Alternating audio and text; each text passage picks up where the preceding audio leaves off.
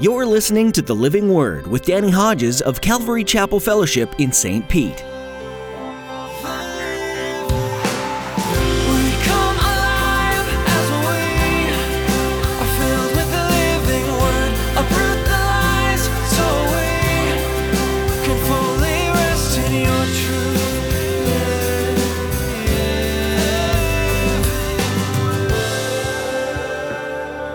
God sends some deliverer to help them. And after a while, they go right back to their old ways. They cry out to God again, and it's just roller coaster kind of a ride. Well, that's just the way history records it. It just happens again and again.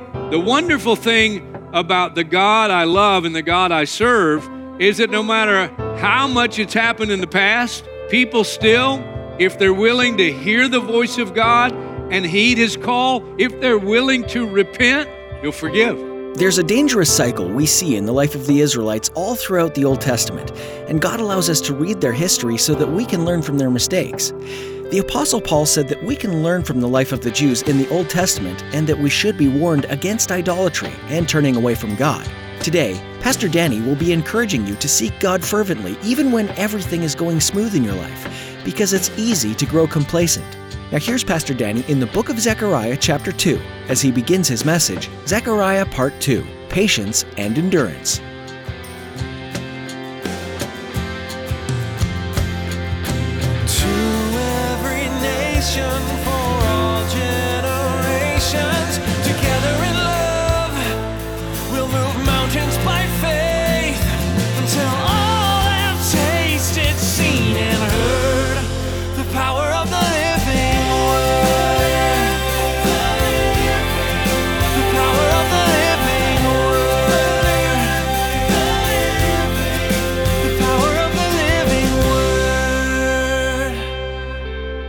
God raised up the prophets to speak to the people of Israel and sometimes to other peoples. God sent people like Jonah uh, to places like Nineveh, very wicked people. And uh, Jonah didn't want to go because Jonah was afraid that in taking God's simple message of repentance, that they actually might heed God's word, they might repent, and that God might forgive them of all their sin. Assyria, Nineveh, where Assyria uh, and where the enemy territory was, is where Jonah was sent. Uh, he initially didn't want to go, didn't go, and if you know the story, he ended up getting on a boat, going to Tarshish, as far away from civilization, really, as he could, and uh, ended up swallowed by a whale. Changed his mind, went to Nineveh, and exactly what he was afraid might happen happened. The people listened, they repented, and God saved a whole city uh, that had been just off into terrible sin and idolatry. Well, that's what God does if we're willing to repent. But the people of Israel, so many times He would send the prophets, and Israel would become like the nations. They would get involved in sin and idolatry, and God would raise up these prophets and say, Hey, the way you're headed, not the right way, and uh, if, you, if you don't get right, you're in trouble. And they wouldn't listen, they continued on. Uh, eventually, God sent Assyria to the northern kingdom, and Assyria comes in and takes over, deports Israelites into Assyria, imports Assyrians into the northern kingdom. Years later, because the southern kingdom also didn't listen to the prophets, God sent the Babylonians. Babylonians come in, they take over. They deport Israelites to Babylonia, import Babylonians into um, Israel. The book of Judges is just one record after another of the Israelites getting in trouble because of sin, crying out to God, and then God sends some deliverer to help them. And after a while, they go right back to their old ways. They cry out to God again, and it's just roller coaster kind of a ride. Well, that's just the way history records it. It just happens again and again. The wonderful thing about the God I love and the God I serve is that no matter how much it's happened in the past, people still, if they're willing to hear the voice of God and heed his call, if they're willing to repent, he'll forgive. And he won't just forgive. See what happens and what happened in history and recorded in the Bible is when Israel continued in their sin, they're given over to the enemy, and then their lives are just wrecked. Wrecked because of their sin. That's the ultimate end of sin. It destroys. And the devil loves it. The devil loves it. Because he loves to, to steal, he loves to kill, he loves to destroy. And he uses that avenue of sinfulness. And he entices us, he tempts us, and so we sin. And if we continue to sin, the ultimate end of that is you never end up where you wanted to go. And listen to this even for those who repent, commit their lives to Jesus Christ, there's still the challenge of the effect of sin in our world. Listen, everything that's wrong with the world is because of sin. People die because of sin. Death is awful. The Bible says that Satan holds the power of death. And yet Jesus came to conquer death and to give us hope and to give us life. One story after another, years of history repeating itself.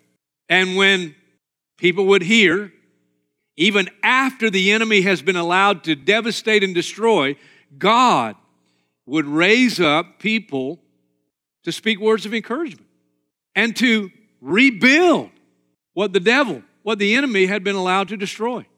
Zechariah. He's one of those prophets that came along after the Assyrians devastated the northern kingdom, after the Babylonians devastated the southern kingdom. Jeremiah the prophet was given revelation that the Babylonian captivity would last for 70 years. It did. And at the end of the captivity, God begins to raise up people like Zechariah, people like Ezra, who would teach them the Word of God, people like Nehemiah, who would administrate, administrate the rebuilding of the ruins that had been left. God loves rebuilding. God loves restoring.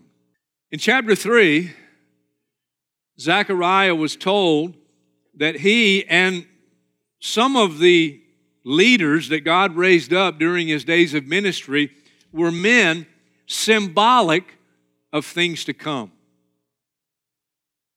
It's very important because as history continues to repeat itself, what we're going to see happening? The enemy is still going to be allowed to devastate, destroy, because sin and hard heartedness and hard headedness. Zechariah chapter 6, we had one of those specific scriptures of some of the men being symbolic of things to come. The word of the Lord in verse 9 comes to Zechariah uh, take silver, gold, uh, make a crown, a crown, and set it on the head of the high priest Joshua. And then in verse 12, it goes on to say, Here is the man whose name is the branch. The branch and he will branch out from his place and build the temple of the Lord. It is he who will build the temple of the Lord, and he will be clothed with majesty and will sit and rule on his throne. And he'll be a priest on his throne, and there'll be harmony between the two. This is one of those scriptures where Joshua, the high priest of this day, not Joshua that led the Israelites into the land of promise, a different Joshua. He's the high priest in the days of the ministry of Zechariah, the prophet and they're to put a crown on his head. But he is representative of a future ruler who's known as the branch. Now, we don't have time to go back into it, but Isaiah chapter 11 tells us without question that the one that is symbolic of this future ruler, this Joshua, historically represents and symbolic of a future ruler who will be priest and king. And Isaiah chapter 11 tells us it's Jesus. No question. Under this Old Testament economy, you couldn't have a priest who also sat as king. Wasn't allowed. You had the priesthood, and then you had the kings. Here's one who will come who will be priest and king. He's the political ruler, he's the religious ruler. Isaiah 11 talks about what it'll be like when he comes to rule and reign. It's called the thousand year reign of Christ. We referred to it last week very briefly. The wolf will lie down with the lamb, and the wolf won't eat the lamb. Lamb's very happy about that. No more walls at Busch Gardens. A little child will lead a wild beast. It's going to be an amazing time. Isaiah chapter 2, verse 4 tells us that when Jesus comes, the branch and rules and reigns, that people will come and they will get counsel from him. And Isaiah 2, verse 4 says he will settle disputes between powerful nations. And get this they will not train for war anymore. What a king! What a priest! He's going to settle disputes for a thousand years, things are going to get better and better and better and better on the earth. Ah, that's the glorious prophetic promise. But if you've been reading along with us in Zechariah, you get other scriptures, some that are kind of muddy. Zechariah chapter 11 is one of those chapters, and you might read that and go, What in the world is he talking about? Because in verse 4 of chapter 11, he says, This is what the Lord my God says pasture the flock marked for slaughter. What is he talking about? I'll read it carefully from my notes. Zechariah 11 describes for us what it was like in Jesus' first coming. It was one of those times when Israel, because of their sin and idolatry, once again foreign power, enemy power had come in to rule. Now it's Rome. The Israelites still haven't learned their lesson. There are worthless shepherds ruling over Israel, the Pharisees, the Sadducees. They are marked for slaughter. What does that mean? It's the picture of their sin and idolatry, and even though they are sheep, because of their sin and idolatry, they're marked for judgment, they're marked for slaughter. And in that environment, the greatest of all prophets shows up on the scene Jesus.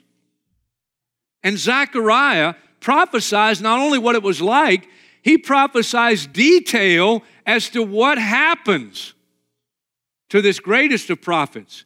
Jesus, the Messiah. Zechariah 11, verse 12. I told him, If you think it best, give me my pay, but if not, keep it. So they paid me the 30 pieces of silver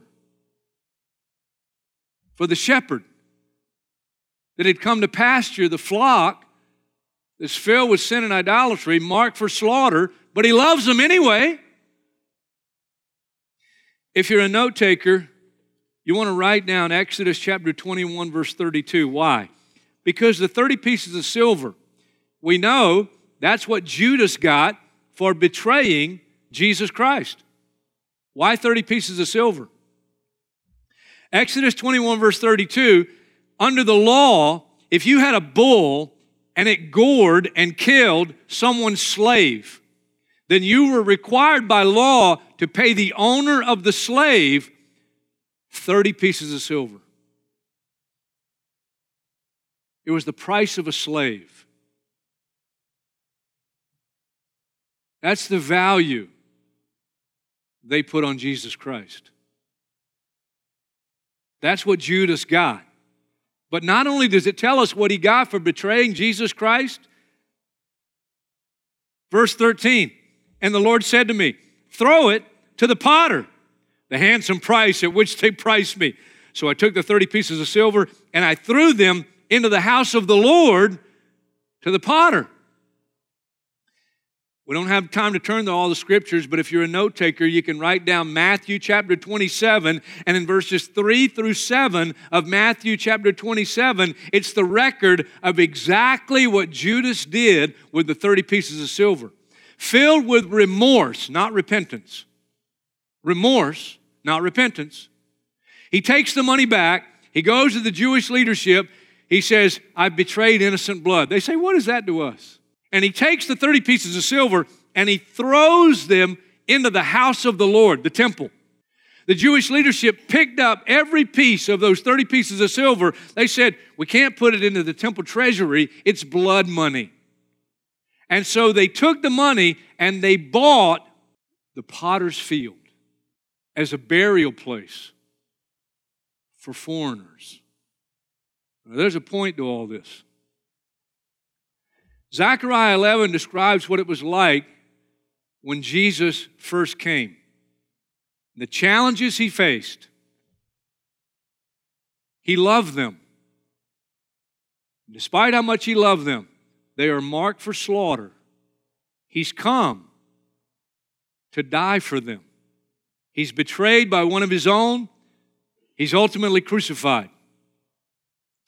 It speaks of that time, but it also speaks of the future time of what Israel will be like just prior to his second coming.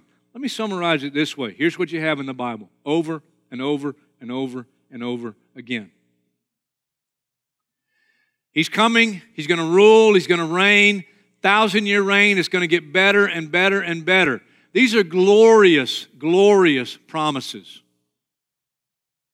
And they're really going to happen. Jesus really is coming. Jesus really will rule and reign from Jerusalem.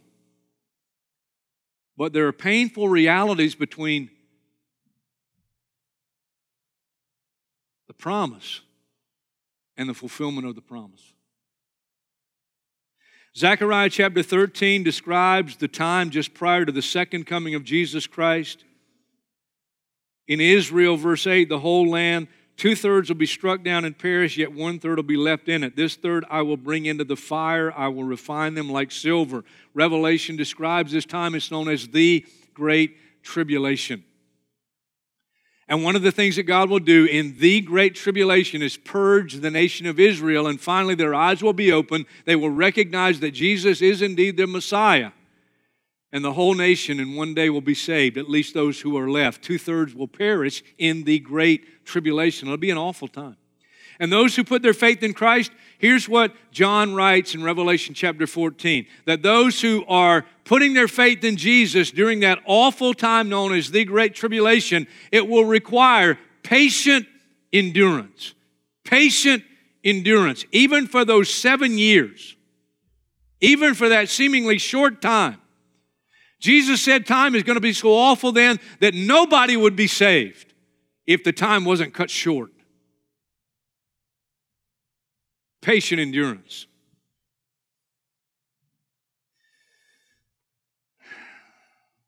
They ask me every week, what's the title of your message? They want to put it in the bulletin.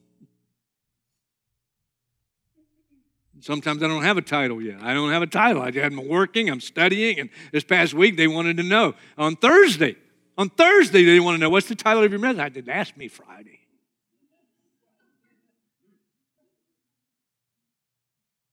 And finally, you want to know the title? There it is Patient Endurance. I don't like it. My wife said after last service, said, You were preaching to yourself.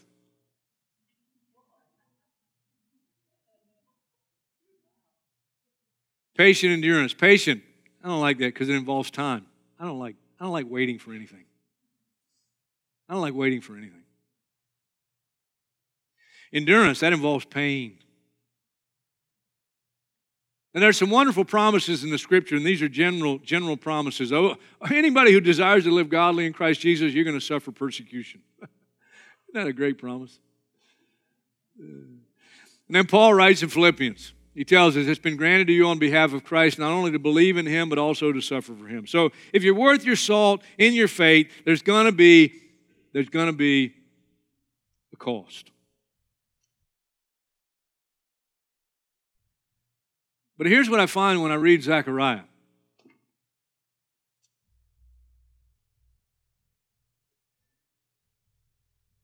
There are some general things that we're all going to go through, and we don't know exactly how that's going to work out. But we know, we know from these scriptures.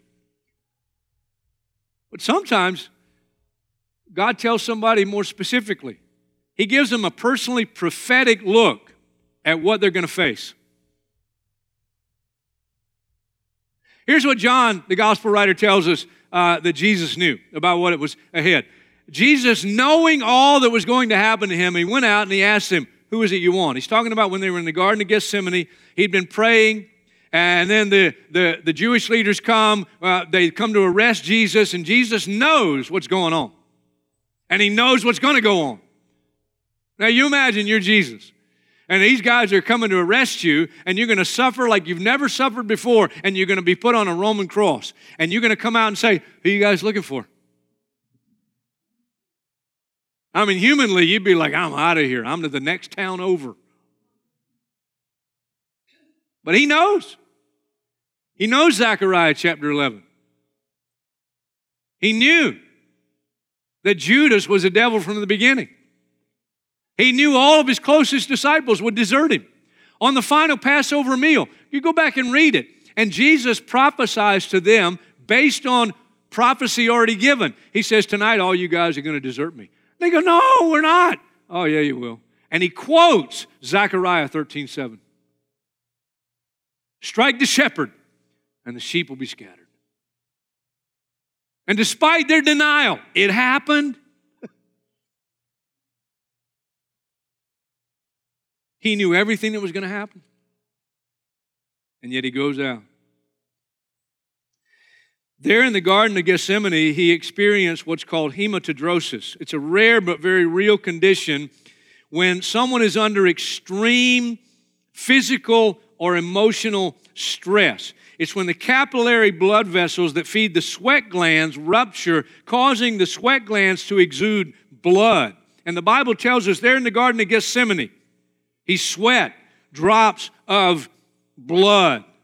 That's the kind of anxiety he was feeling. That's the stress he was under.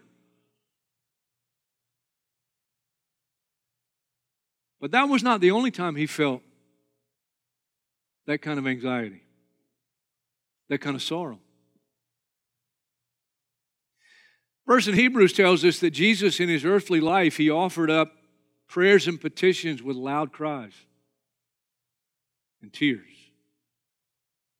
Mark tells us he often withdrew to lonely places where he prayed.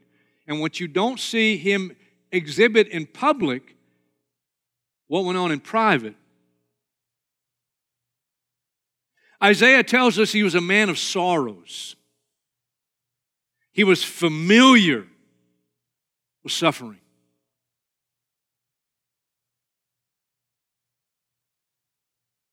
For the joy set before him, he endured. He endured, even the cross.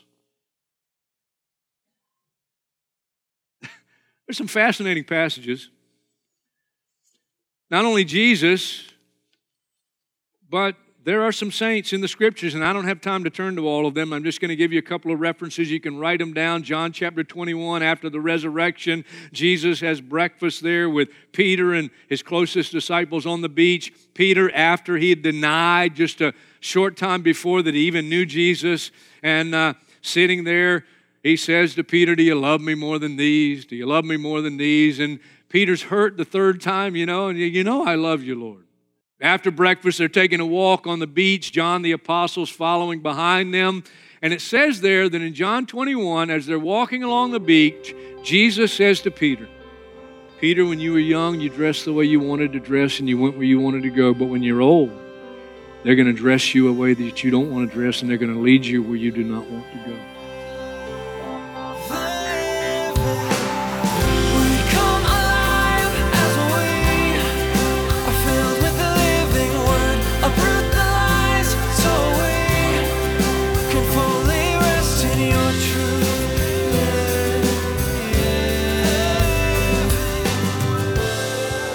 For joining us today to study the Old Testament on the Living Word. You may have thought that this section of the Bible isn't relevant in a world that Jesus has redeemed, but we hope through this study that you've changed your opinion. There's plenty to learn from Old Testament books, the people within, and the ways that God reveals himself. The God you meet in the Old Testament is the same one who created you, and the same one who's governing your life right now. If you'd like to explore more teachings from this Gleanings from the Old Testament series, you can find them online at ccfstpete.church. Just click on Sermons. You'll be redirected to our YouTube page, where you can watch a number of teachings from Calvary Chapel Fellowship and subscribe to our channel. Come connect with us on social media as well. You'll find the Living Word on Facebook, Instagram, and Twitter, and you'll be able to jump into the conversations there. If you happen to be in the St. Petersburg area, we'd love to meet you. You're invited to join us for our weekly services at Calvary Chapel Fellowship. We meet Saturday at 6 p.m. and Sunday at 9 or 11 a.m. We're excited to welcome you into our family of faith. You'll find directions and more information at our website. Again, that's ccfstpete.church. That's all we have for today. Tune in next time for more on the Living Word.